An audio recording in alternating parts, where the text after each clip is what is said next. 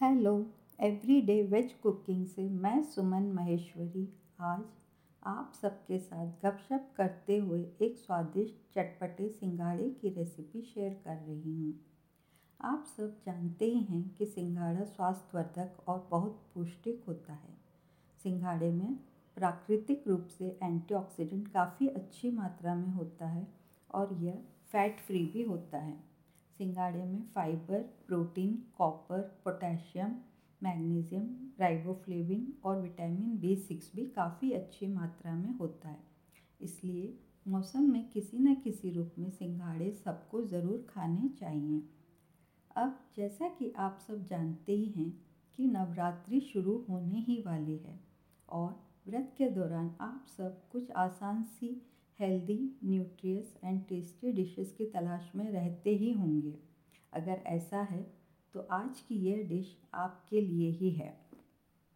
अब तक आप सबने उपवास के दौरान सिंघाड़े के आटे से कई स्वादिष्ट व्यंजन बनाए होंगे, परंतु आज ताज़े सिंघाड़े से एक स्वादिष्ट फलाहारी डिश ट्राई करिए। यह simple C healthy nutritious and tasty dish आप सबके व्रत का मज़ा दुगना कर देगी। आइए अब आप दो सर्विंग के लिए सामग्री नोट कर लीजिए। आप लीजिए 250 ग्राम सिंघाड़ा तीन टेबलस्पून भुनी हुई दरदरी कुटी मूंगफली, चौथाई चम्मच काली मिर्च पाउडर चौथाई चम्मच जीरा, एक टीस्पून देसी घी, दो हरी मिर्च, आधा नींबू, कुछ करी पत्ते, स्वाद के अनुसार सेंधा नमक, गार्निशिंग के लिए थोड़ी सी महीन कटी ताज़ा धनिया पत्तियाँ। आइए, अब बनाने का तरीका नोट करें सिंघाड़े को उबालें, छीलें और छोटे टुकड़ों में काट लें एक पैन में घी गरम करें और उसमें जीरा डालें जब यह हल्का भूरा हो जाए तो इसमें कटी हुई हरी मिर्च और करी पत्ता डालें अब इसमें सिंघाड़ा मूंगफली, नमक और काली मिर्च पाउडर डालें और तीन से चार मिनट तक पकाएँ।